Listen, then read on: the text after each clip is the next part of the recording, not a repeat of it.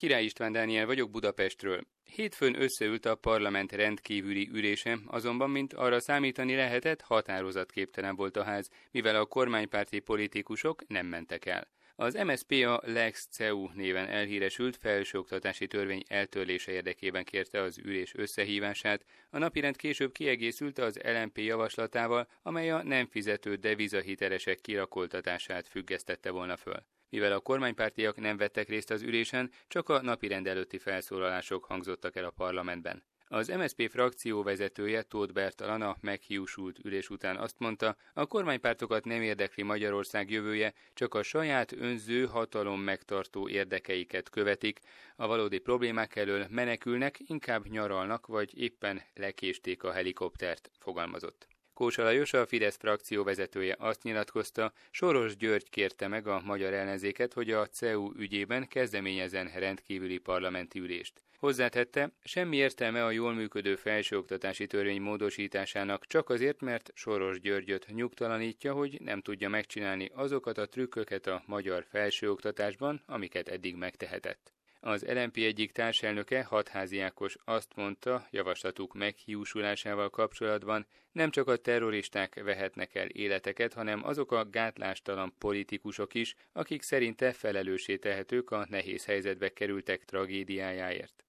Hétfőn, idéni már másodszor Magyarországra látogat Vladimir Putyin. Az orosz elnök most elsősorban a judó világbajnokság megnyitójára érkezik, azonban munkamegbeszélést is folytat majd Orbán Viktor miniszterelnökkel félnapos vizitjén. Az orosz küldöttséggel több miniszter is Budapestre utazik, köztük az orosz egészségügyi miniszter is, aki a Magyar-Orosz Gazdasági Vegyes Bizottság társelnöke, ezért plenáris munkamegbeszélést is tartanak az orosz és a magyar kormány tárcavezetői részvételével. A Magyar Katolikus Püspöki Konferencia elnöke augusztus 20-án, illetve a Magyar Nemzetnek arról beszélt, szerinte tudatlanság áll a Lombik Baby program hátterében, és a tudatlanság mértékétől függ, hogy az mekkora bűn. Veres András Győri megyés püspök azt nyilatkozta, idézem, a Lombik Baby programmal az a probléma, hogy nem a férfi és a nő természetes kapcsolatában fogan meg az élet, ráadásul plusz megfoganások is történnek mesterséges körülmények között. A többi embriót vagy lefagyasztják és félreteszik, vagy elpusztítják. A mesterséges megtermékenyítés nem elfogadható a katolikus egyház számára. Eddig az idézet. A kormány erre pénteken úgy reagált, a Lombik program a gyermektelen párok számára óriási lépést jelenthet, hiszen megadhatja számukra a gyermekvállalás lehetőségét, örömét akkor is, ha meddőségi problémákkal küzdenek. Novák Katalin család, ifjúsági és nemzetközi ügyekért felelős államtitkár hozzátette, a kormány ezt a lehetőséget támogatja, és szerinte nem lehet elítélni azokat a párokat, akik ilyen megoldást választanak a gyermekvállalás érdekében. A közeljövőben egy olyan kormányrendelet jelenik meg, amelyel bővítik a jelenlegi Lombik program eljárásokat.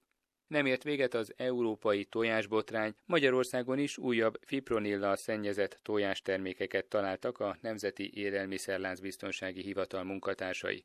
A hatóság jelezte, 100 mintából 75 vizsgálata fejeződött be az elmúlt napokban, és több esetben, például teljes tojáslében, valamint egy étkezési és egy ipari tojástételben is kimutatható volt a növényvédőszer hatóanyaga határérték feletti szinten. Diplomáciai konfliktus kerekedett a Budapesten akreditált távozóban lévő holland nagykövet 168 óra című lapnak adott interjújából. A diplomata azt mondta, a barcelonai terroristákhoz hasonlóan kreál ellenségképet a magyar kormány. Arról is beszélt a Magyarországnak járó uniós támogatásokra utalva, hogy a holland adófizetők nem pénzelhetik a korrupciót és nem tarthatnak el egy korrupt rendszert. A magyar külügy konzultációra hazarendelte a Hollandiában akreditált magyar nagykövetet. Szijjártó Péter ezt úgy értékelte, a magyar kormány határozatlan időre megszakította a nagyköveti szintű kapcsolatot Hollandiával, de az ügyvivői kapcsolat jelenleg is megvan. Az elmúlt percekben Király István Dániel tudósítását hallották Budapestről.